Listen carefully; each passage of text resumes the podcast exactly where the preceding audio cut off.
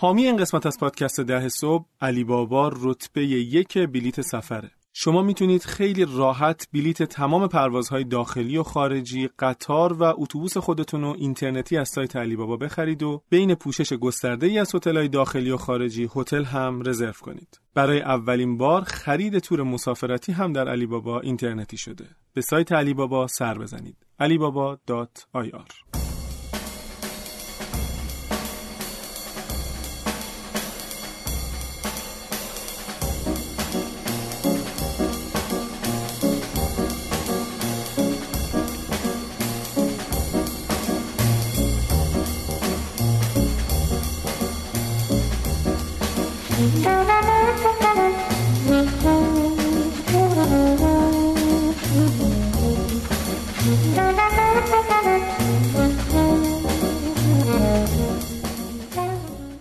سلام به همه. قسمت پنج و سوم پادکست در صبح گوش میدین. و سلام به تو. امید که اینقدر پر انرژی شنبه صبح. بله، حال می‌کنم قشنگ بعد یه هفته تعطیلات. آره. ولی از دست من عصبانیه. من دیر رسیدم. یه آره، ساعت به دیر ضبط دیر رسیدم الان باید بود دو بود دو ضبط کنیم. خدا به خیر بگذرونه. شنوندگان عزیز نمی‌دونیم بعد من قرار چه شکلی خلاصه جریمه بشم سر این قضیه. خب مهمونه امروز ما آقای نیما نامداری هستن معاون توسعه و نوآوری ارتباط فردا یادت مونده؟ آره که ایشون چون پوزیشنشون یه بار عوض شد من خیلی داشتم دقت می‌کنم درست بگم و اینجا این در واقع این قسمت و قسمت آینده مهمونمون ایشون هستن که می‌تونین گوش بدین. خب مثلا بریم سراغ ادامه بحث ارزش گذاری آره اون وسط یه, ذره راجع بحث بسیار جذاب OKR صحبت کردی آره. قسمت 52 قسمت قبل راجع به OKR و KPI و اینا یه مقدار خوبی صحبت کردیم و الان دوباره داریم برمیگردیم به ادامه بحث ارزش, گذاری. ببین نمی‌دونم امید مثلا ما خب خیلی هیچ وقت مثلا قصد درس دادن که نداشتیم الان واقعا نمی‌خوایم درس بدیم و به خاطر همین من فکر می‌کنم که مثلا روش های ارزش گذاری رو تدریس کردن و این حرفا اه، هم منابعش بیرون هست هم آدمای بهتری هستن. ولی خوبه که به یه سری از اصول توی ارزش گذاری اشاره بکنیم و مثلا بگیم که واقعا در بیرون چه اتفاقاتی میفته این این ارزش گذاری مثل جعبه سیاه از دور برای استارتاپ ها و خیلی هاشون مثلا ندیدن یا تا حالا برخورد ممکنه نکرده باشن به جز استارتاپ هایی که جذب سرمایه کردن با مسئله ارزش گذاری و نمی‌دونن که واقعا چه اتفاقی میفته اونایی که رفتن سراغش برخورد نزدیک شدید کردن. برخورد نزدیک شدید کردن آره. فهمیدن که چی به چی اصلا پیش فرضا و مفروضاتی که مثلا استارتاپ داره سرمایه گذار سرمایه پذیر دارن خب توی ارزش گذاری خیلی متفاوته و اینا خیلی تاثیر جدی می‌ذاره. من فکر می‌کنم اولین چیزی هم که این وسط تاثیر می‌ذاره اینه که استارتاپ تو کدوم مرحله چرخ عمرشه. من اینو مکرر دیدم. که مثلا یه استارتاپیه که مثلا تازه راه افتاده pre-seed ه seed ه بعد هم روش ارزش گذاری خودش یعنی مثلا خب خودش هم دوست داره یه تخمینی از ارزش خودش داشته باشه و هم روش ارزش گذاری VC ه یا سرمایه گذاره مربوط به مثلا از یه روشی دارن استفاده می‌کنن که مربوط به مثلا استارتاپ های بالغتره. آها. مثلا حالا الان مد شده دیگه همه مثلا می‌دونن DCF وجود داره discounted cash flow وجود داره میان با توجه به آموزه هایی که از پادکست ده صبح احتمالاً شنیدن آینده رو project می‌کنن تخمین می‌زنن پیش بینی می‌کنن بعد مثلا میان یه cash flow ی در میارن بعد مثلا میان با روش DCF میان محاسبه می‌کنن و اینا و مثلا میگن که ارزش ما انقدر یه چیز با مزه بگم. یه بار من با یه استارتاپی از یه شتاب دهنده خیلی معروف داشتم. صحبت می‌کردم. حوزهشون البته فینتک نبود. ام، استارتاپی بود که دو ماه هم از چرخ از عمرش نمیگذشت و خودش رو با یک روشی ارزش گذاری کرده بود و رفته بود سراغ سرمایه گذار که این روش قاعدتا برای استارتاپی بود که دو سال مثلا از عمرش میگذره. بعد مثلا یه ارزش خیلی بالا در نظر گرفته بود. یعنی مثلا من اگر می‌گفتم می‌گفتم ارزش این استارتاپ مثلا الان مثلا 600 میلیون 700 میلیون 800 تومانی هم چیزی خب. مثلا زیر 4 تومن 4 میلیارد تومن. نمیومد بعد خب باعث می‌شد که مثلا با همون اول کار با سرمایه گذار به مشکل بخوره. یعنی توجه نکردن به همه مسئله اولیه این که آقا من تو کدوم مرحله چرخه عمرم و هر کدوم از این مراحل احتیاج به یه ابزار خاص خودشون داره قشنگ ممکنه تاثیر جدی بذاره رو مذاکرات. خب یعنی تو میگی که تو هر استارتاپ تو هر بازه یا هر استیج یا که هست بسته به اونجا شاید بعد از متدهای خاص اون مرحله استفاده, استفاده بکنه. آره. هر چقدر که جوونتر باشه استارتاپ به نظر میاد که چون مثلا نسبت به آینده ابهام داره بازارش نشناخته درآمد هنوز نداره نمی‌دونم آره دقیقا. به علل مختلف احتیاج داره از روش کیفی تر استفاده بکنه. روشهایی که ممکنه که مثلا یه حالا توضیح میدم من یه چند تاشو. یکی مثلا باشون برخورد بکنه به که اینا روش کیلوییه. قشنگم کیلوییه. و ولی هر چقدر که مثلا یه مقداری بالغتر میشه یه مقداری سوابق مالی پیدا می‌کنه فاننش ریکورد پیدا می‌کنه میشه از روش های کمیتر استفاده کرد. به علاوه اینکه هیچ وقت ارزش گذاری یه استارتاپ با یک روش صرفا انجام نمیشه و معمولا دو روش یا سه روش در میارن و این بازه ارزشه که در میاد. یعنی دوست دوست مثلا انگار دو سه روش موازی رو میری هر کدوم یه حالا عددهایی در میاد تهش میگه بر اساس این سه تا روش سرجم این بازه ارزش آره کمترین مثلا با سه روش حساب کردیم مثلا یکی شده ارزش بین یک تا یک میلیارد یکی شده بین 700 میلیون تا یک و سه دهم یکی دیگه مثلا شده بین یک و نیم تا پنج. بیشترین مینیموم و کمترین ماکسیموم مثلا تو می‌تونی در نظر بگیری به عنوان سرانگشتی. آره. اون وسط میگه که ارزش چیزی بین این؟ بین این وسط این این وسطه. بین این دوتا باز است. بعد یه نکته دیگه ای هم که من فکر می‌کنم خیلی مهمه تاکید بکنم روش اینه که ارزش استارتاپ فکر می‌کنم قبلا هم گفتیم صرفا یک توافق بین سرمایه گذار و سرمایه. تا وقتی که قسمت عمده سهام استارتاپ معامله بشه. معامله بشه. پس این یه یه بازه ارزش در میاد که وسط این بازه ارزش به بقیه پارامترهایی که بعدا ممکنه صحبت بکنیم روش این ارزش مشخص میشه. پس من اینو کلیر بکنم چون بعضی وقتا می‌پرسن. عملا پس اینطوری نیست تو بگی انگار یه فرمول یه متد یه فرمول یه سری عدد توش می‌زنی عدد قطعی میاد که مثلا ارزش این استارتاپ الان مثلا 4 میلیارد و 375 میلیون و فلانه. نه, اصلا اینجوری نیست. اول اینکه ارزش استارتاپ بین هر دو نفری که ارزش گذاری بکنن ممکنه متفاوت باشه به خاطر اینکه پیش فرضاش متفاوت. استارتاپ و آدم قطعیتش تو کلی باید فرض داشته باشی. دو اینکه ارزش استارتاپ در یک زمان امروز به هفته بعدش ممکنه به خاطر بازم پیش فرضا فرق کنه بعد ببینم خود پیشنهادت چیه؟ خود ببین خب سرمایه گذار که مکانیزم ارزش گذاری خودشو داره و اینا یا خودش می‌کنه یا اونم ممکنه آوتسورس کنه درسته؟ آره دقیقاً. خود استارتاپ توصیه می‌کنی که قبل از اینکه با سرمایه گذار صحبت بکنن خودشون برن خودشون رو یک ارزش گذاری بکنن؟ ببین اگه که مثلا یه سال پیش بود می‌گفتم نه ولی الان مخصوصا بعد از این تو مدتی مثلا دو سال پیش بود می‌گفتم نه ولی بعد از سیناتک به این نتیجه رسیدم که آره. ولی اینو دقت بکنن که اون ارزش گذاری که می‌کنن وحی منزل نیست. بعدم اینکه آخرش هم این ارزش گذاری رو بعد مثلا یه متخصص انجام بده. متخصصی که بارها و بارها اومده ارزش گذاری کرده. این ارزش گذاری بیشتر از اینکه یه علم باشه به نظر میاد چیزی از جنس هنره. ها هنر و تجربه. آره هنر و تجربه. اینی که این الان مثلا ببینید گفتیم دیگه خیلی ارزش گذاری آینده نگر. این که من یه حسی داشته باشم نسبت به اینکه در آینده چه اتفاقی میفته یه چیزی از جنس هنر و تجربه به تو. و همین.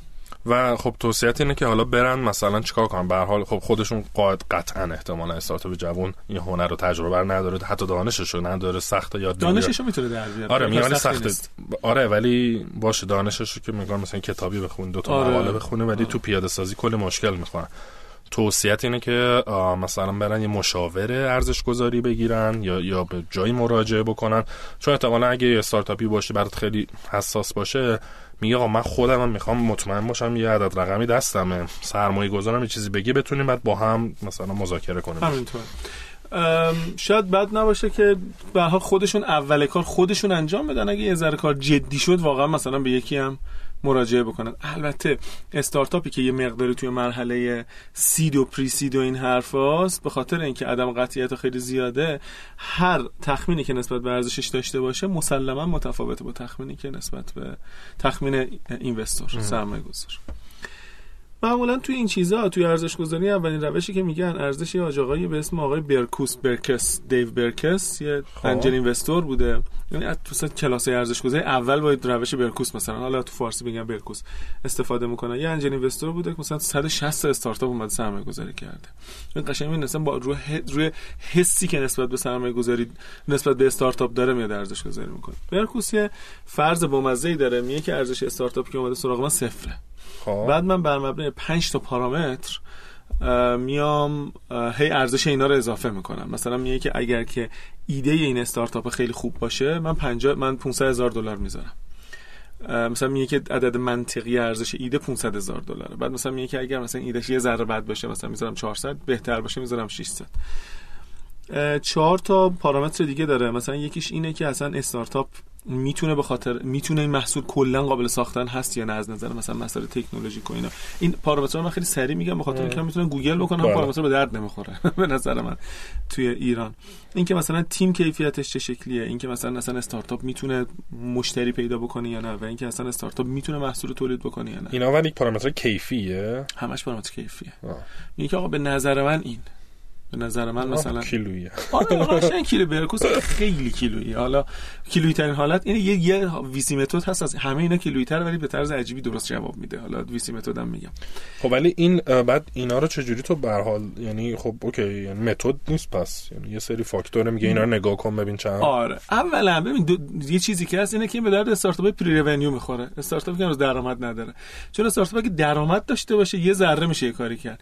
ولی این استارتاپ seed ه. مثلا استارتاپیه که یا تازه از شتاب دهنده در اومده یا مثلا وسط شتاب درسته. دهنده است. به خاطر همین تو هیچ روش دیگه ای نداری. حالا یه اشتباهی که خیلی وقت تو ایران می‌کنن میگن آقا این 5 تا پارامتر است این 5 تا عامل است و دیگر جز این نیست. در حالی که به نظر من اصلا معنی نمیده. تو ممکنه پارامترهای دیگه ای واقعا تو شرایط اقتصادی ایران برات اهمیت داشته باشه. بعد به خاطر همین توصیه‌ای که می‌کنن اینه که میگن که از روش برکوس استفاده بکنید برای استارتاپ های پری رونیو ولی نه از خود روش است از منطقش. این که من بیام چند تا پارامتر در نظر بگیرم.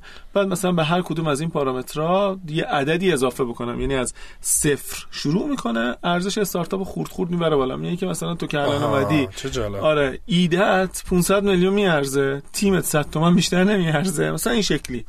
نمی‌دونم محصول که هنوز نتونستی بفروشی حالا به نظر میاد می‌تونی بفروشی 50 میلیون تومن. ما بقیه چیزا هم مثلا پارامترام 150 میلیون تومن شد چقدر مثلا فکر کنم شد 800 میلیون تومن.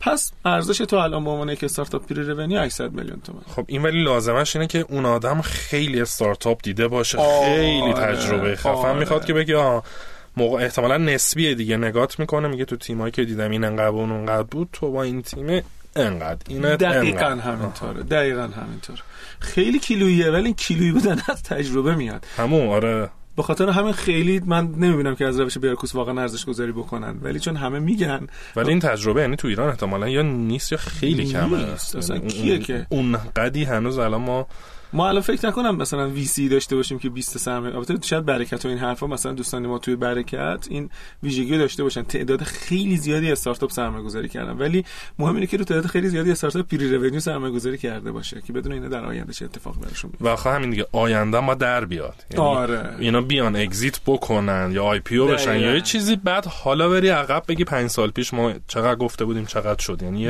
رکوردی باید تو ایران اجراش سالها. دقیقا همینطوره. دقیقا. همینطور.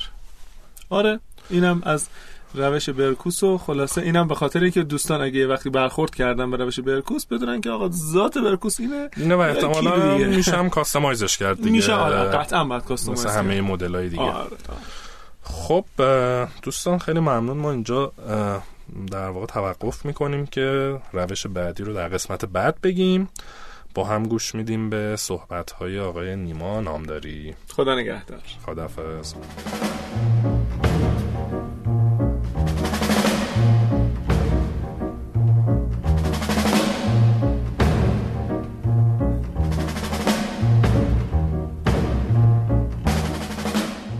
پادکست ده صبح به حمایت های شما دلگرمه. پس ما رو به دیگران معرفی کنید.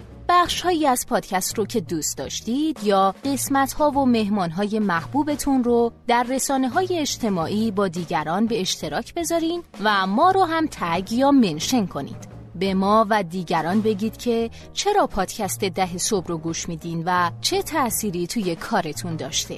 خوشحالیم که شنونده پادکست ده صبح هستید.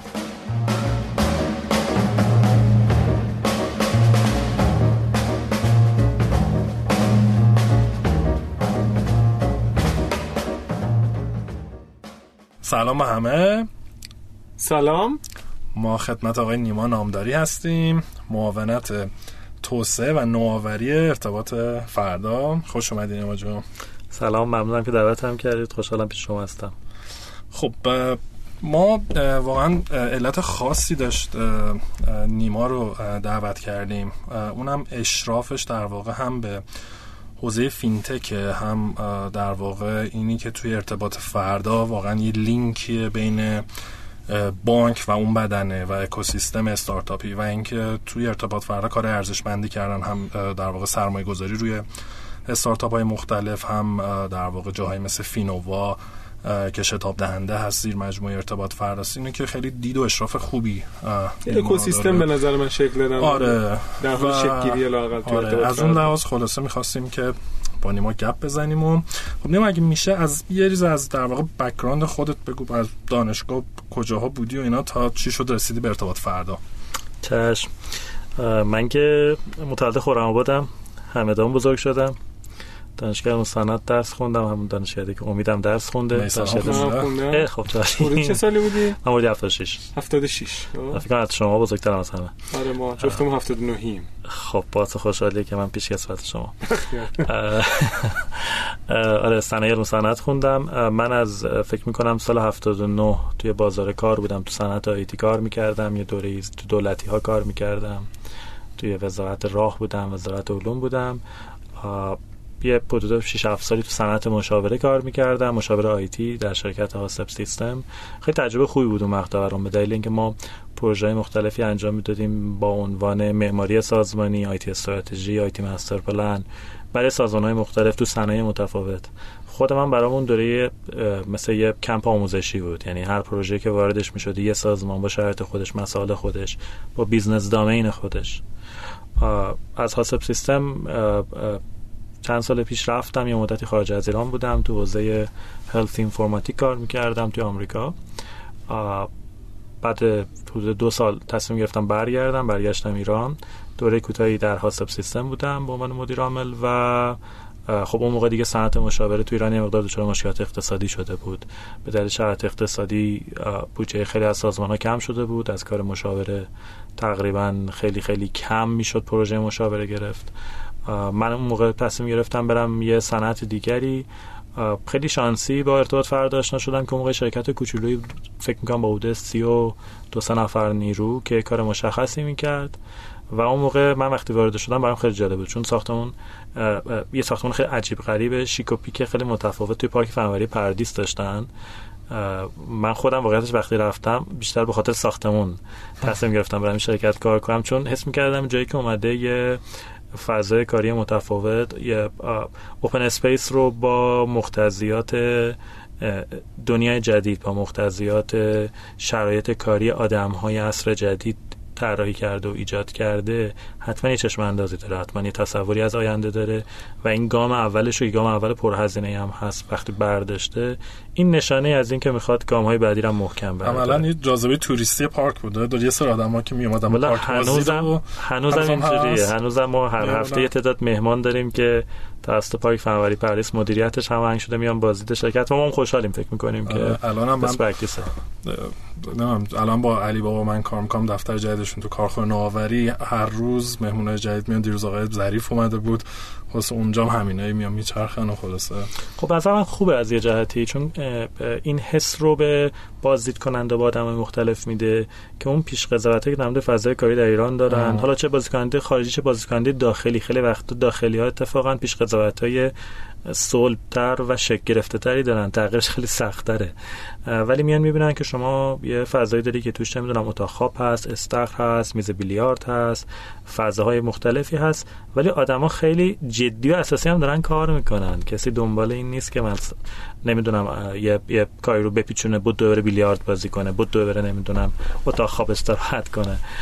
خب آدم وقتی اینو می‌بینن یه سری باورهای رایج به نظر من کلیشه غلط که در مورد فرهنگ کار در ایران وجود داره رو درش تردید می‌کنن و به نظرن گام اول تغییر همین تردید تو این پیش قضاوت است این چیزیه که من حقیقتش تو ارتباط فردا برای خودم هم اتفاق افتاد. اون موقعی که وارد ارتباط فردا شدی زمینه کاریش چی بود؟ چی کار داشت می‌کرد ارتباط فردا؟ اون شرکت ارتباط فردا این تاریخی که من دارم میگم حدود سال 94 ارتباط فردا شرکتی بود که فعالیت های حوزه فناوری اطلاعات بانک آینده رو انجام می‌داد. عمدتا با تاکید بر روی دستگاه های پوز ارتباط فردا قرار بوده PSP بانک آینده باشه. ولی با توجه اینکه بانک مرکزی مجوز نمیده به هیچ PSP از یه زمانی به بعد خب طبیعتا پشت در میمونه و تصمیم می‌گیره تلاش بکنه که کار دیگری رو انجام بده خدمات پرداخت الکترونیکی رو ارائه بده بدون اینکه مجوز PSP داشته باشه. و بعد ما داستان ارتباط فردا اساسا به نظر از همین نداشتن مجوز شروع شد. من میشه میگم ارتباط فردا شرکتیه که مزیتاش در اون محرومیت های قانونیه که داشته. می‌دونید حالا من به این بهانه می‌خوام یه توضیح بدم شاید کمک بکنه برای مخاطبای شما. ما تو ساعت مالی سه تا حوزه اصلی داریم بانک بیمه و بورس. تو هر سه حوزه شما بازیگرهای اصلی همه بازیگرانی هستن که از یه جایی دارن مجوز می‌گیرن. شما اگر شرکت بیمه هستی باید از بیمه مرکزی مجوز بگیری. اگر کارگزاری نمایندگی بیمه هستی باید از یه شرکت بیمه مجوز بگیری و در بعضی سطوح بیمه مرکزی هم حتی تایید بکنی. اگر تو بازار سرمایه هستی چه به عنوان کارگزار چه سبدگردان چه پردازشگر اطلاعات مالی باید بری از سازمان بورس مجوز بگیری. اگر شرکت پرداخت هستی به عنوان PSP یا بانک هستی و مؤسسه مالی اعتباری بازم باید بری از بانک مرکزی مجوز بگیری. دلیلش هم خیلی روشنه. صنعت مالی جایی که آدم ها اعتماد می‌کنن پولشون رو در اختیار یه نهادی می‌ذارن که اون پولشون رو بهتر استفاده بکنه. یه جا ریسکشون رو کم بکنه یه جا ثروتشون رو اضافه کنه. یه جا کمک کنه که وام بگیرن تامین مالی بشن آدم ها شرکت ها کسب و کارها. خب این اعتماد چجوری ایجاد میشه؟ طرفینی ایجاد نمیشه دیگه. یه نهاد ثالثی به اسم حکومت به عنوان رگولاتور میاد مجوز میده. این این اصلا دشواری فینتک در تمام دنیا تو همین ارتباط فردا خودش اساسا رشدش از همین دشواری ناشی شده. یعنی از این سختی کار کردن و مجوز نداشتن. ما نه مجوز PSP داشتیم نه مجوز نهاد مالی داشتیم نه مجوز هیچی. یه شرکتی بودیم با یه تعداد آدم. و چون تلاش کردیم که یه سری سرویس هایی رو ارائه بدیم و از لابلای به حال این فضاهایی که قانون اجازه می‌داد حرکت بکنیم با شراکت با ائتلاف با R&D با ریسک کردن سرویس هایی ارائه بدیم که ضمن اینکه مشکل قانونی ندارن سرویس هایی که مشتری دارن و درآمدزان این به ما امکان داد یه جوره شاید زیست استارتاپی رو با اینکه استارتاپ ارتباط فردا نبوده و نیست ولی زیست استارتاپی رو یه بخشیش رو تجربه کنیم. اون بخشیش که این معلق بودن در مجوز داشتن معلق بودن در هویت حقوقی و هویت رسمی در صنعت مالیه. به حال ارتباط فردا مسیرش از اینجا شروع شد. و بعد این حالا مایلستون قدم هایی که تو این چند سال طی کردین حالا چه از لحاظ سرمایه گذاری چه حالا استارتاپ های تکنولوژی که خودتون ایجاد کردین اصلا داستان فینووا چی بود؟ اینا هم حالا دونه دونه چشم چشم. ببین ارتباط فردا خب اول کار شروع کرد برای بانک آینده کار کردن و سرویس های بانک رو تامین می‌کرد. دستگاه پوز نمی‌دونم دستگاه ATM چیزهای از این قبیل. خب اینا حوزه بودن که حوزه جا افتاده یعنی ارتباط فردا هم توش به نظر خیلی خوب کار کرد با کارهای عملیاتی بالا با هزینه تمام شده پایین. تونست یه حاشیه سود خوبی برای خودش ایجاد بکنه.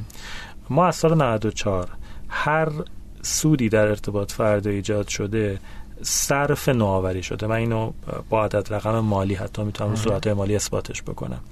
یعنی چی؟ یعنی ما اگر مثلا تو حوزه دستگاه های بانکی تو حوزه پوز کاری که انجام دادیم برای بانک های مختلف بیشتر بانک های انده این برای ما حاشیه سود ایجاد کرده اینو یا تبدیل کردیم به سرمایه گذاری روی استارتاپ ها یا تبدیل کردیم به سرمایه گذاری روی محصولات و کسب های داخلی ابتدا که این کار می‌خواستیم انجام بدیم واقعتش خیلی مردد بودیم. خیلی فضا برامون تازگی داشت. در سال 94 اوایل 94 ما یک coworking space را انداختیم که شروع فینووا بود.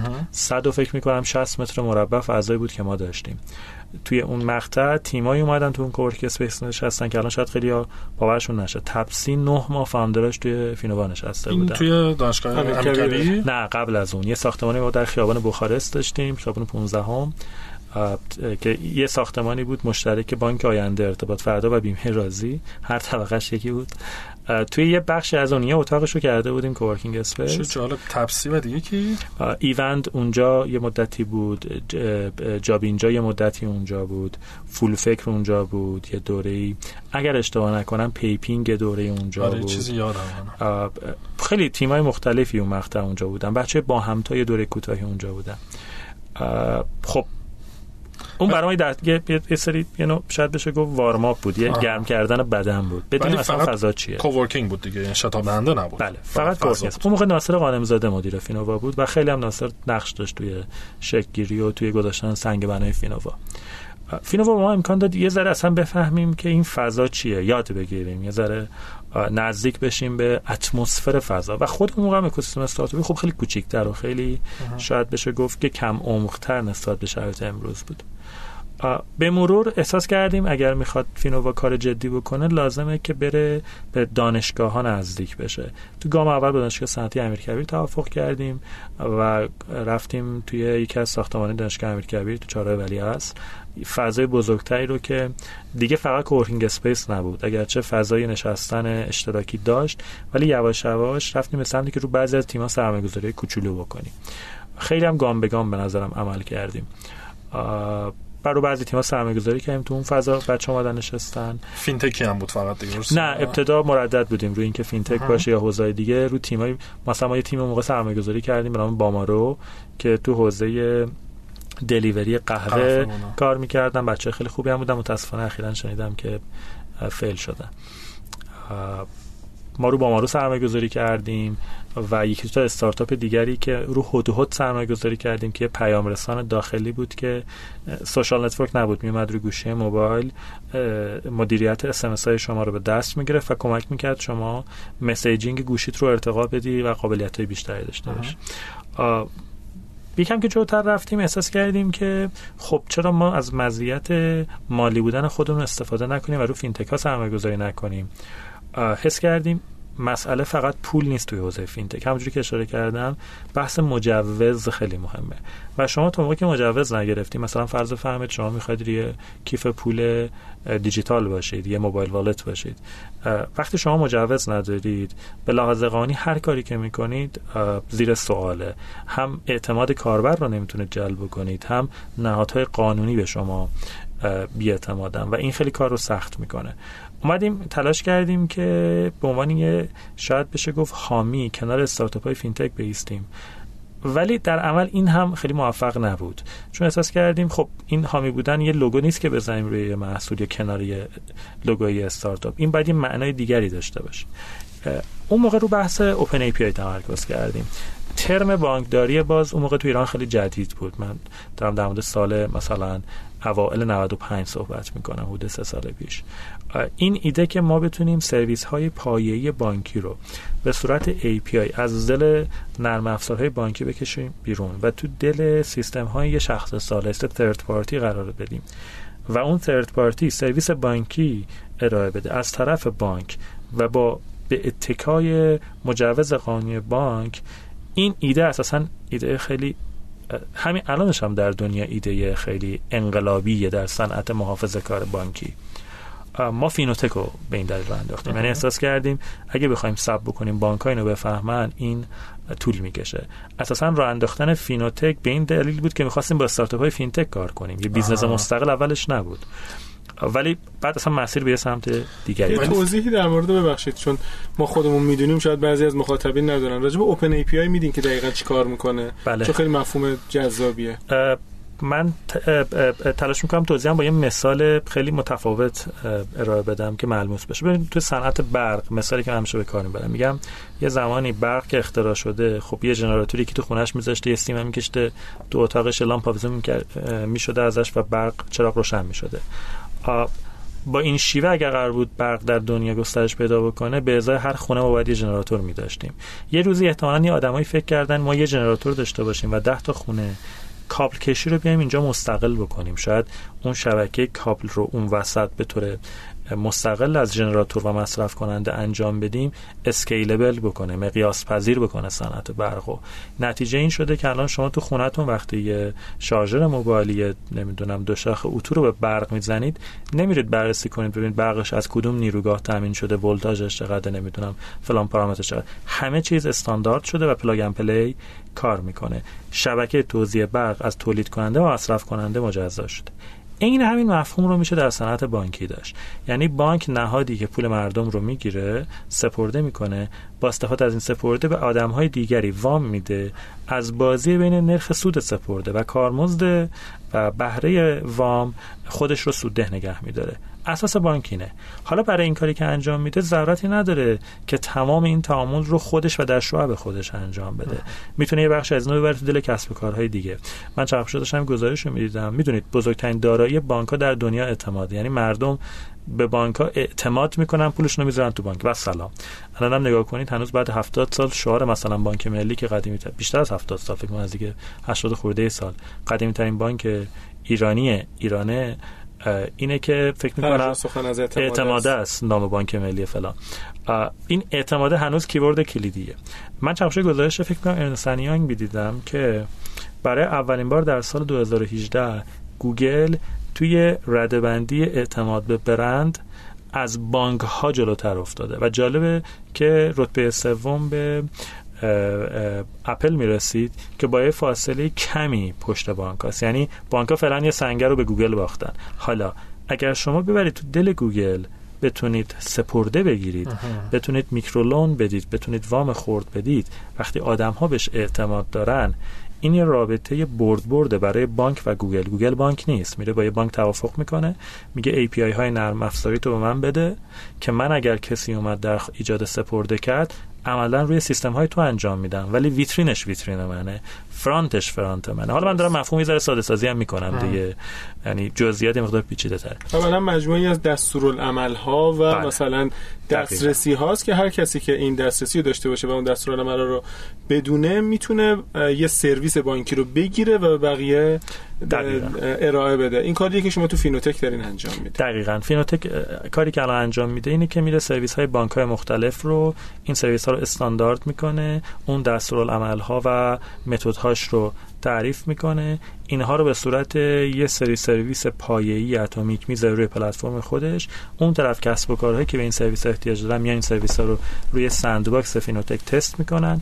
احساس کردن که متد شیوه و اجزای فنی مناسب کسب و کار خودشون هستن مشکلشون رو حل می‌کنه می‌برن تو محیط عملیاتی پیاده سازی می‌کنن و چون کار پرهزینه هم برای بانک بوده تقریبا الان توافقی شکل گرفته که بانک خودشون دیگه تو این حوزه خیلی کار نمی‌کنن. حالا غیر از فینوتک که تو پلتفرم دیگه هم هستن. بانک میرن به اینا میگن آقا می‌خوایم تو بانکداری باز کار بکنیم یه شراکتی شکل می‌گیره. فینوتک اون به قول معروف شاید بشه گفت اون momentum ارتباط فردا برای حضور جدیتر در فضای استارتاپ های فینتک با فینوتک اتفاق افتاد. فینووا کمک می‌کرد ما تیم ها رو ببینیم کمک بکنیم ببینیم حمایت کنیم ولی هیچ چیزی به نظر من اون مقطع پایدار نبود. فینوتک اومد رابطه رو پایدار کرد و الان تقریبا فکر می‌کنم تمام استارتاپ های فینتک اونایی که من در ایران می‌شناسم. مستقل از این که با فینووا اصلا کاری داشته باشن یا نداشته باشن. ما سرمایه گذاری کرده باشیم یا نکرده باشیم. که عموما هم نکردیم. ولی از فینوتک دارن سرویس می‌گیرن API می‌گیرن. فکر می‌کنم این کار مهمی بوده. و فینوتک الان در واقع جزئی یعنی یه تیمی داره زیر ارتباط فردا یا spin off کرده و برا خودش مستقله.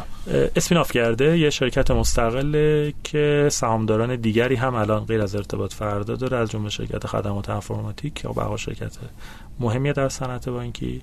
یه شرکت مستقل تیم خودشو داره تیم فنی و بازاریابی خودشو داره و داره مستقل و جدی هم کار می‌کنه فینووا هم همین اتفاق براش افتاد. ما از حدود یک سال پیش فینووا رو عنوان شرکت مستقل فعال کردیم.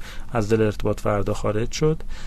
الان چه به عنوان شتاب دهنده چه به عنوان جی پی در بعضی از وی سی ها فینووا مستقیم داره کار می‌کنه.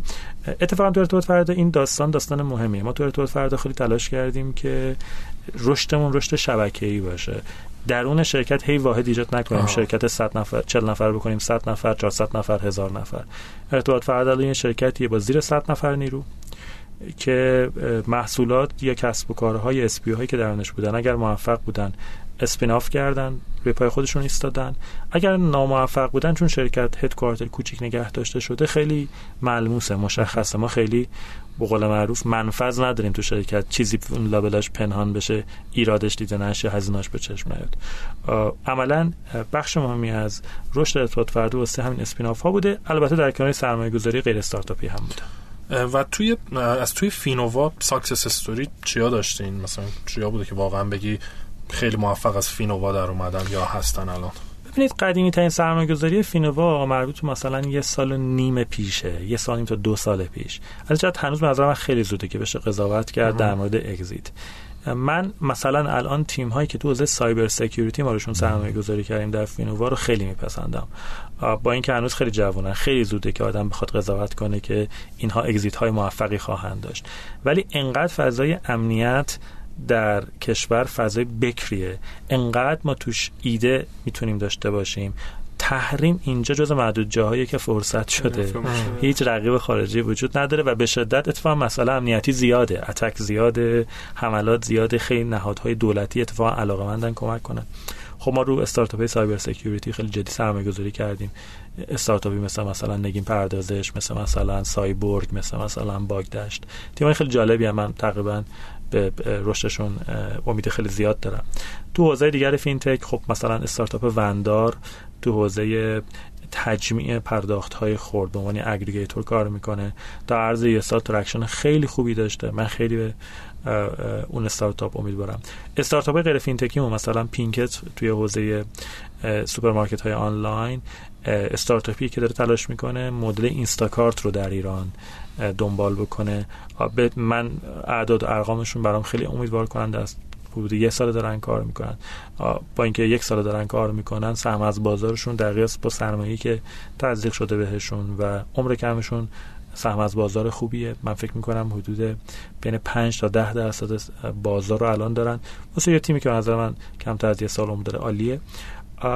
ولی در کل رو فینووا به نظر من هنوز زود قضاوت کردن. ضمن اینکه خیلی صادقانه ما هم در ارتباط فردا هنوز خودمون روی سرمایه گذار بالغ خیلی مسلط نمی‌تونیم ما هم داریم یاد می‌گیریم. ما هم داریم تجربه می‌کنیم. داریم یه جاهایی آزمون و خطا می‌کنیم و فکر می‌کنم همه سرمایه گذار تو اکوسیستم استارتاپی ایران الان این وضعیت رو دارن. یعنی ما من ویسی نمی‌شناسم سرمایه گذاری نمی‌شناسم که بگه آقا من یه مثلا یه ویسی بودم یه پورتفوی رو هفت سال پیش هشت سال پیش بستم الان پورتفو رو دیگه تکلیفش روشن اگزیت های موفقش و شکستاش هم بله. می‌تونم بگم. من یه سایکل رو کامل جمع کردم. بعضا خیلی زود این قضاوت. آره تازه فکر می‌کنم نسل اول سرمایه گذاری ها که اونم آزمون و خطاها بوده انجام شده. تازه یه سری از مقررات و regulation ها و این حرفا داره شفاف میشه bug قراردادا داره در میاد. خیلی راه داریم هنوز. شاید 15 سال دیگه بشه گفت که یکی تونسته یه cycle و دو سه بار انجام بده. خیلی خیلی نکته خوبی رو اشاره کردی. سرمایه گذاری تو ایران الان یعنی خیلی وقت خیلی جاها حالا همه جا ولی خیلی جا یعنی این کسی که پول داره. در حالی که سرمایه گذاری به نظر من یه function ه یه بخشیش داشتن سرمایه است. این سرمایه گذاری احتیاج به تیم های تخصصی داره توی due diligence توی بحث های حقوقی توی عقد قرارداد. خود vesting به نظر من مسئله بسیار کلیدیه. من اساسا فکر می‌کنم اگر شما بخواید VC توانا باشید بعد VC تخصصی باشید. یعنی توی صنایع مشخصی کار بکنید نه اینکه ضرورتا CVC باشید. ولی فکر می‌کنم VCای که در تو حوزه مثلا e-commerce کار می‌کنه داره یه دانشی تو اون بیزنس نام ایجاد می‌کنه. این VC اگه بخواد بیاد مثلا تو حوزه health تو حوزه سلامت کار بکنه خب به نظرم باید تیم ایجاد کنه که اون صنعت رو بشناسن بتونن trend ها روندهاش رو بشناسن. خب ما هنوز سرمایه گذار به عنوان نهاد در ایران خیلی کم داریم. سرمایه گذار به عنوان فرد یا افراد با نیت خوب زیاد داریم. فکر می‌کنم این غیر از خود استارتاپ ها که خیلی هنوز ما اونجا جای رشد و بلوغ و آزمون و تجربه اندوزی داریم سمت سرمایه گذارم دقیقا همین وضعیت رو داریم.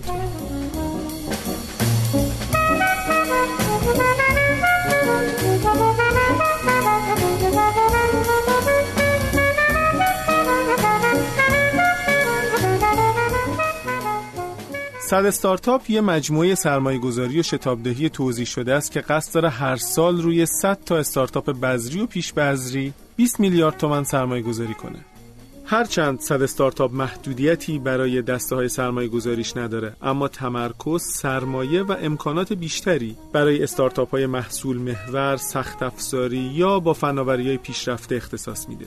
برای کسب اطلاعات بیشتر و درخواست سرمایه و خدمات می‌تونید به سایتشون sadstartups.ir مراجعه کنید.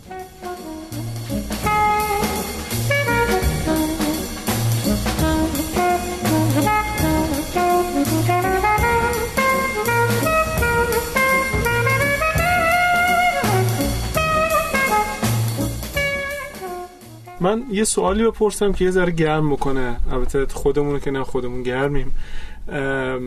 فضای مصاحبه رو. توی صحبتات نیما جان گفتی که به مثلا مسئله اعتماد و کمکی که مجوزها به داشتن اعتماد ایجاد می‌کنن اشاره کردیم خب از یه طرف درسته. یعنی به حال کسی که می‌خواد اعتماد بکنه یکی از منشأ اعتماد اینه که ببینه یک نهادی اومده مجوز داده. از سمت دیگه خب این مجوزها فرایندهاش گاهی اوقات انقدر طول می‌کشه که صد راه کسب و کارها و البته استارتاپ هاست برای راه اندازی کسب و کار. مثلا الان این نماد رو نگاه بکنیم بعد از این همه وقت به نظر میاد که کاراییش از دست رفته. ولی از سمت دیگه من نمی‌دونم چه چیزی ممکنه جایگزین این نماد بشه که به من مشتری این اطمینان رو بده که من این پرداخت الکترونیکی که دارم انجام میدم از مسیر درستی داره میگذره و کسی که اون پشت نشسته احتمالاً بردار نیست. واقعا این پارادوکس چه شکلی میشه حل کرد؟ چقدر موافقی به مجوز داشتن برای استارتاپ ها لزوم مجوز برای استارتاپ ها مثلا یا مثلا بگیم باید فازبندی باشه. حالا تو حوزه fintech من واقعا درک می‌کنم به خاطر اینکه می‌دونم چیزی که با پول سر و کار داشته باشه با امنیت سر و کار داره و اصلا شوخی بردار نیست. حالا در حوزه fintech من یکم شلتر می‌گیرم این حرفو ولی مثلا تو بقیه حوزه ها مثل پرداخت الکترونیک البته تو سلامت هم شاید مقداری باید جدی بگیریم. تو بقیه حوزه ها چقدر واقعا استارتاپ ها نیاز دارن به مجوز؟ چقدر باید مجوز زودایی بکنیم و چقدر طرفدار مجوز باشیم؟ ببین با حرف کامل موافقم که یه قاعده کلی نمیشه داشت. کاملا صنعت به صنعت و حوزه های متفاوت با هم اختزاعاتشون فرق داره. من تردیدی ندارم. ما تو ایران وضعیتی داریم که یه دولت بسیار بزرگ بسیار ناکارآمد و بسیار تمامیت خواه داریم که ساده ترین کاری که در هر حوزه‌ای که براش تازگی داره بلد انجام بده گذاشتن یه مانعی به نام مجوزه. در این هیچ تردیدی من ندارم. کاملا با تو موافقم که مجوز زدایی از خیلی حوزه ها می‌خوایم. من یه زمانی بالا یه تجربه بی ربط دارم خاطرش بگم بعد نیست. زمانی خیلی سال پیش در معاونت املاک ترافیک شهرداری تهران مسئولیت داشتم. و عضو کمیته بودم که برای اولین بار می‌خواست به تاکسی های خصوصی مجوز بده. تاکسی آنلاین نه تاکسی خصوصی. اون موقع ما فقط تاکسی پلاک نارنجی داشتیم انقدر ما چالش داشتیم. انقدر چالش داشتیم که آقا مثلا اگه تاکسی دیگری بیاد این از پلاک نارنجی نباشه رانندش ال باشه رانندش بل باشه این بیاد مثلا فلان کار رو انجام بده کی می‌خواد پاسخگو باشه؟ فلان بیسار. یه عده می‌گفتن نه این هم دنبال واردات خودرو الان تو تهران اغلب تاکسی که دارن به عنوان تاکسی ماشین بقولم حمل نقل عمومی تاکسی کار می‌کنن از همین تاکسی خصوصی هن. اینایی که رنگشون سبز و زرد و رنگ مختلفی اومده. هیچ کسی هم دیگه اصلا یادش نیست دست داد پیش این همه حرف و حدیث. چالش جدید اومده تاکسی آنلاین. این نشون میده مجوز اصلا بی‌معنا بوده دیگه.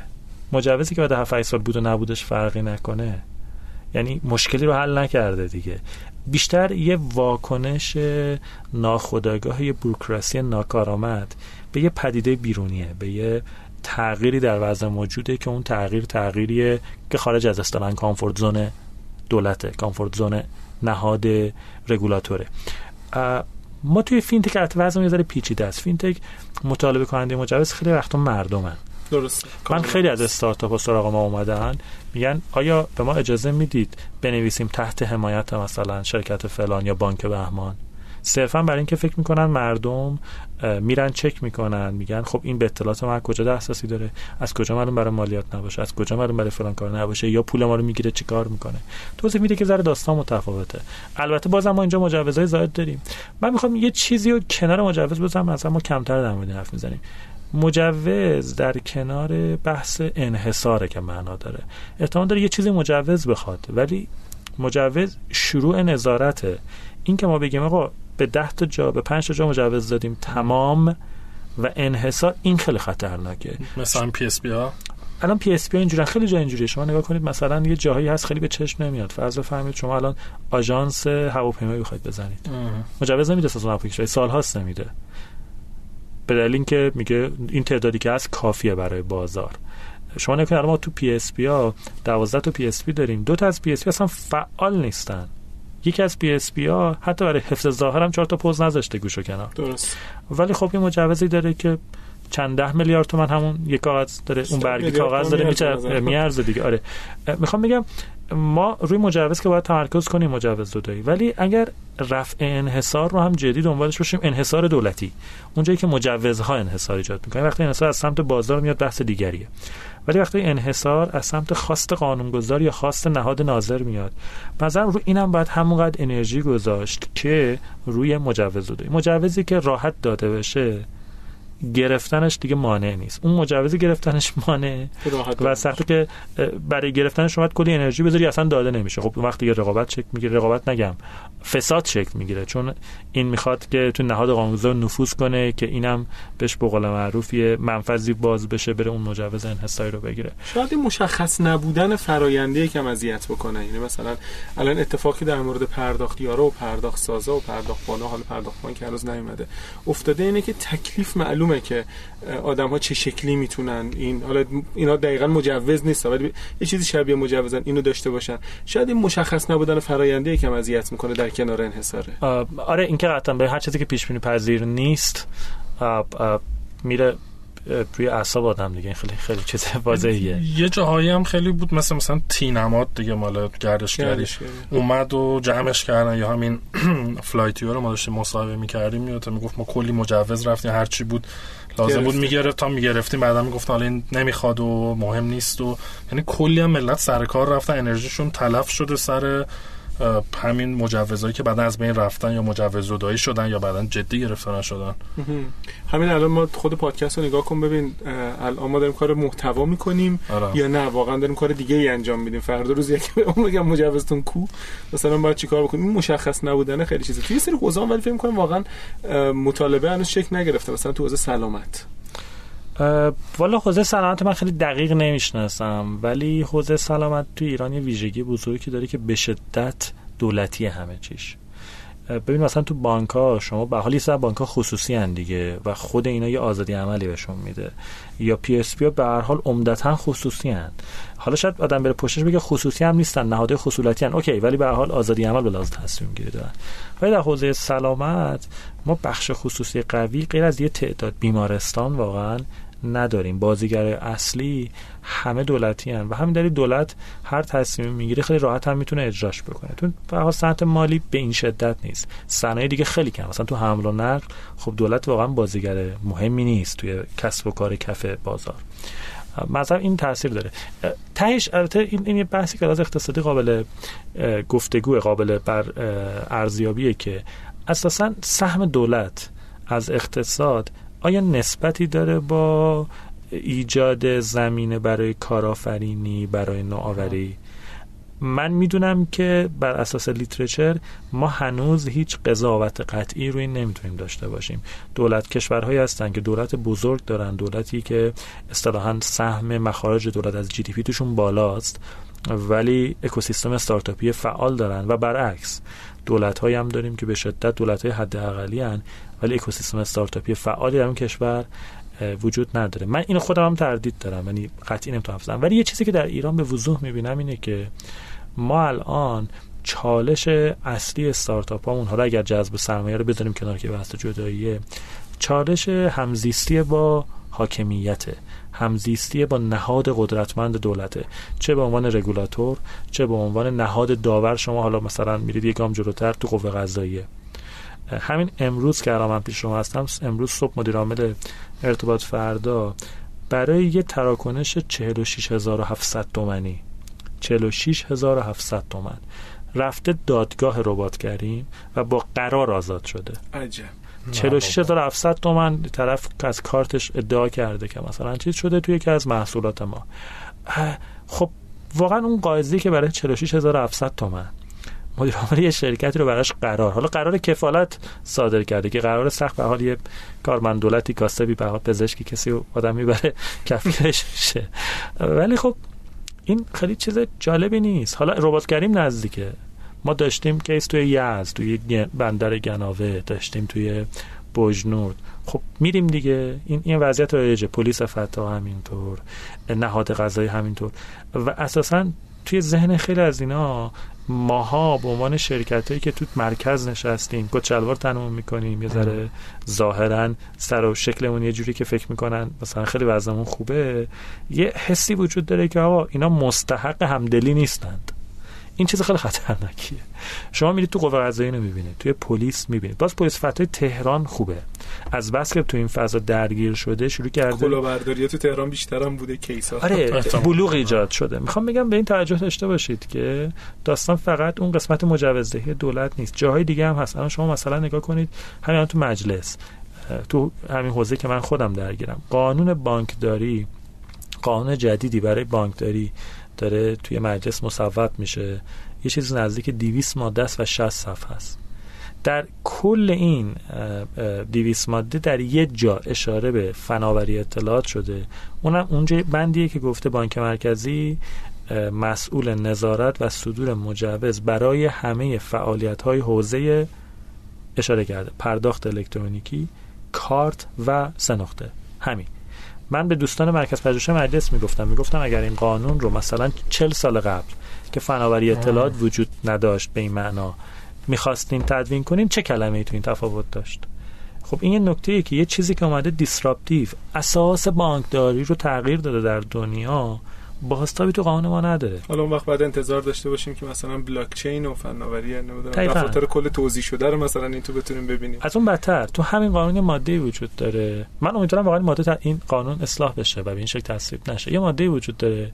صدور مجوز بانک به مدت ده سال رو ممنوع کرده. چرا؟ من حدس می‌زنم به این دلیل که این مؤسسات مالی و اعتباری غیر مجازی که تو 4 5 سال اخیر اینقدر داستان ایجاد شد براشون به قول معروف میگن مارگزیده جسم سیاست دقیقا. conflict of interest نیست تعارض منافع نیست. یعنی مثلا من الان احساس می‌کنم که توی حوزه مثلا بهداشت و سلامت این حرفی که خب خیلی ها می‌زنن قاضی و شاکی و مجری و کسی که قرار مجوز بده همشون یکی هن.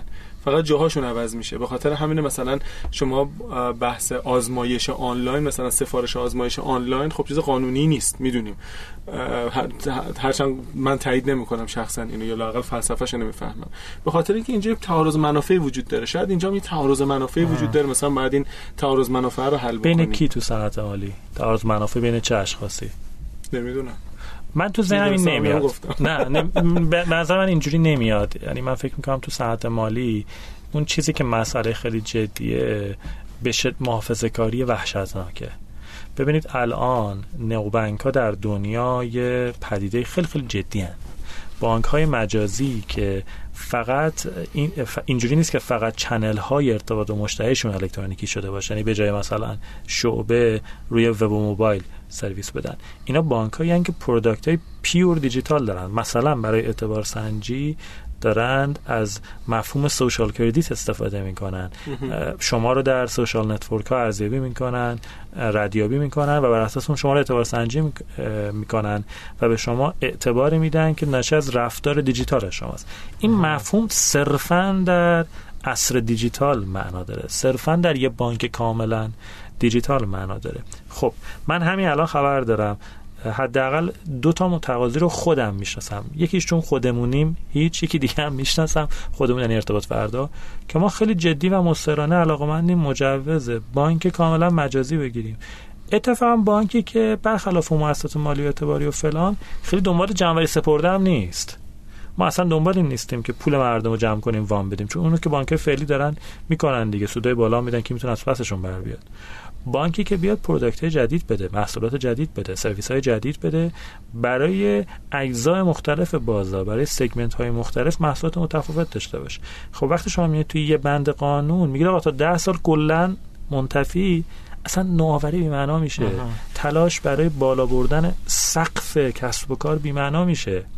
یا شما نگاه کنید مثلا مجوز شرکت های پرداخت PSP ها خب من چند حساب می‌کردم 5 تا PSP که توی بازار سرمایه سهامشون عرضه شده. یه چیزی بوده 15 هزار میلیارد تومن مجموعا market cap شونه این شرکت ها شرکت محترمی هن مدیراشون هم خیلیشون دوستای منن دمشون هم گرم و خیلی هم عالی کار می‌کنن. ولی آیا واقعا این market cap محصول یه business value ی که دارن عرضه می‌کنن؟ یه بخشش محصول انحصار نیست. اون بخشش که واسه انحصار محدود شده سهم کارآفرینان و آدم های نبوده که اونا می‌تونستن بیان اون بخش رو پر کنن. به واسطه این انحصار از اونا گرفته شده تو این چهار تا پنج تا شرکت منحصر شده. واضحه. وقتی شما یه بخشی از بازار رو میبندید و به تعداد بازیگر محدودی اجازه فعالیت می‌دید وچه دیگرش نه به تعداد بازیگر دیگه اجازه فعالیت در بازار نمی‌دید. اون دیگران اگه می‌خواستن وارد این بازار بشن باید تمایز ایجاد می‌کردن. اون تمایز بخش از ناوری میومد و استارتاپ فهم فضای بازیشون اونجاست. استارتاپ ها خیلی وقتا برای اینکه بتونن وارد بازار بشن باید بتونن چیز جدیدی عرضه بکنن. وقتی انحصار وجود داره انگیزه برای عرضه چیز جدید وجود نداره. من فکر می‌کنم این بخش داستان و کنار مجوز این رو هم باید پرنگ دید یه افسانه وجود داره توی بین بعضی از استارتاپ ها حالا به درست غلطیش کار نداریم. که ما اگر یه بحثی غیر قانونی بود شروع می‌کنیم به کار کردن. تا یه مدتی خدا بزرگه تا وقتی که خیلی بزرگ نشدیم کسی کاریمون نداره. ولی وقتی که بزرگ شدیم و انشالله اونقدر بزرگ شدیم که دیگه مثلا اگه که اومدن گرفتنمون با یه کار پیاری خودمون رو نجات میدیم نمی‌دونم مثلا میگه ما کارآفرینی کردیم و اینا. این درسته به نظرت این مسیر رو رفتن این درسته. توی همه دنیا هم بوده. یه مفهومی وجود داره بهش میگن regulatory blind spot نقطه کور رگولاتور که میاد میگه استارتاپ ها و هر بازیگر دیسراپتیوی توی صنعتی که رگولاتور داره یه فرایندی رو طی می‌کنه. تو گام اول اون فرایند این کسب و کار این استارتاپ انقدر کوچولوه که هر کاری هم می‌کنه کسی جدی نمی‌گیره. اصطلاحا میگن تو اسمال تو کره انقدر کوچیکه که کسی بهش توجه نمی‌کنه. احتمال داره آره اون کار احتمال داره خیلی کار متفاوتی باشه.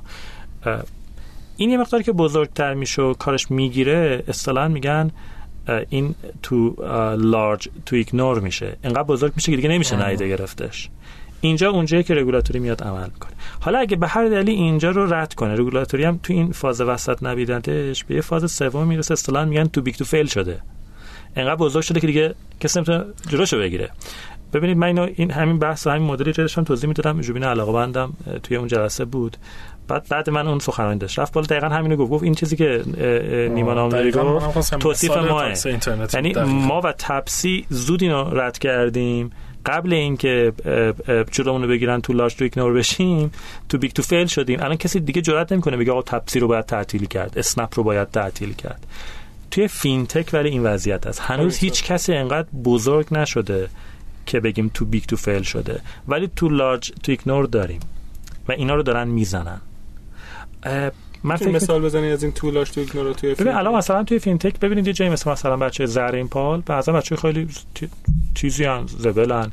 بچه های مثل مثلا من ایران رنتر رو خیلی میپسندم. نظر من کاری که دارن شروع می‌کنن یه بخش نادیده گرفته شده صنعت مالی حوزه اینکه شما پلتفرم های P2P lending رو راه بندازید. اگرچه ایران رنتر به دلیل قانونی و فعلا یه سری مسائل حقوقی ناچار از یه روش خاصی استفاده کنه برای وامدهی ولی عملا اساس ایران رنتر P2P lending ه یا مثلا شما تیمایی مثل بچه های توی استارتاپ های حوزه wallet مثل بچه های چه می‌دونم باهمتا مثلا بچه های پیپینگ نظر من کار خوبی انجام میدن. بچه های وندار کار خوبی دارن انجام میدن. بچه هایی مثل تیم مثل مثلا جیبیت و نظر من تو حوزه wallet دارن کار خوبی انجام میدن. حالا من اسمای دیگه تو ذهنم نمیاد. خب اینا همشون انقدر بزرگ شدن که دیده میشن. و هنوز انقدر بزرگ نشدن که, که کسی جرات نکند. من خودم تو ارتباط فردا با اینکه ما استارتاپ نیستیم فکر کنم ما تو ارتباط فردا یه کمی اینجوریم. too big to fail ی آره یه مقدار توی حوزه‌ای کار کردیم که اون حوزه مثلا ما موقعی که اومدیم روی فینوتک صحبت می‌کردیم شروع کردیم کار کردن خب واقعیتش این بود این کار هنوزم به لحاظ قانونی تو ایران براش ما قانونی نداریم. اینکه من اجازه بدم یه شخص سالسی به اطلاعات بانکی من دسترسی داشته باشه. این خیلی خیلی دور از به نظر من فضای ذهنیه. ولی خب در منجو با ما همراهی کردن چون احساس کردم خب این شرکت به شرکتی که مثلا یه ابعادی داره سایزی داره سهامدارانی داره که احتمالا میشه بهش اعتماد کرد میشه. یا یا در افتادن باشه جایی شاید دیگه به دردسرش نیارزه. و توانی داره چهار تا پیار می‌کنه چهار تا جلابی می‌کنه. ولی به نظرم میاد که اون حرفی که شما زدی حرف درستیه. یعنی این مسیر بوده و این سر این طیف اون جایی که رگولاتور بهشون نابیناست. یعنی خیلی کوچولا و خیلی بزرگا. این وسطی ها چزن من اتفاقا فکر می‌کنم نقش نهادهای قانونی تسهیلگر مثل مثلا معاونت فناوری ریاست جمهوری مثل وزارت ارتباطات. در حالت ایدار اینه که بیان این وسط فرایند رو حمایت کنن. sandbox اینجا کار می‌کنه. sandbox اونجاییه که به یه کسی میگه آقا تو الان اینقدر بزرگ شدی که من باید بهت توجه کنم. ولی شیوه توجه کردنم چیه؟ میام یه چارچوبی تعریف می‌کنم به اسم sandbox تو تو این sandbox می‌تونی یه سری تجربه ها بکنی. ابعاد مشخصی داره. این تجربه رو من به شدت زیر نظر دارم. رهاش نکردم. ولی اجازه تو میدم تجربه بکنی. بازی بازی تو محدوده مثلا مثال خیلی خوبش رو بزنم تو بازار بورس. ببینید ما الان تو حوزه crowdfunding یه مجوزی سازمان بورس داده اومده گفته فقط نهادهای مالی می‌تونن تو تامین مالی جمعی فعالیت کنن. خب این که اصلا این استارتاپ ها هیچی. چون نهاد مالی دیگه ساده ترینش اینه که شما باید مشاور سرمایه گذاری بشی و برای اونم حداقل باید یه 3 میلیارد تومانی بذاری کنار که بشه. مشاور سرمایه گذاری این مجوز رو بگی دیگه ساده ترینش. ولی اگر فرض کنیم حتی محدودیت هم نبود خب تامین مالی جمعی یه کار جدیده. یه کاری که ما تجربهش نداریم دید نداریم. چه اشکالی داشت؟ ما اومدیم گفتیم آقا تامین مالی جمعی تا سقف مثلا یه میلیارد تومن دو میلیارد تومن چیزی که ما تو sandbox بهش نگاه می‌کنیم. یه میلیارد تومن دو میلیارد تومن چیزی نیست که نشه کاورش کرد. در بدترین حالت اون استارتاپ میره خودش رو بیمه می‌کنه. 50 میلیون تومن 100 میلیون تومن میدی به شرکت بیمه میگه آقا یه میلیارد تومن crowdfunding من رو تو بیمه کن که اگه اتفاقی افتاد پوشش بدی. و بیمه ها این کارو می‌کنن. درسته. خب این sandbox چه اشکالی داره؟ ولی نداریم ما ایده sandbox رو متاسفانه تو ایران توی صنعت مالی خیلی جای کار کردن داره و توی همین مرحله میانی اصطلاحا too large to ignore کاربرد داره ولی هنوز هیچ رگولاتوری به سمتش نرفته. خب خیلی ممنون. من ما نفهمیدم چه شکلی گذشت. آره. خیلی خوب. ما به پایان قسمت اول با مصاحبه با نیمای عزیز رسیدیم. من فقط یه نکته رو بگم. ما خیلی از اصطلاحاتی که در واقع راجع صحبت شد مثل VC, CVC, فینتک، نام P2P lending همه رو تو قسمت های قبلی توضیح قبلی. توضیح دادیم. حتی راجع به ایران رنتر صحبت کردیم مفصل راجع به اسنپ و غیره. این اصطلاحات رو می‌تونید در واقع تو قسمت قبلی پیداشون بکنید. خیلی مرسی. ممنون. تا قسمت بعد هفته آینده. خدا نگهدار.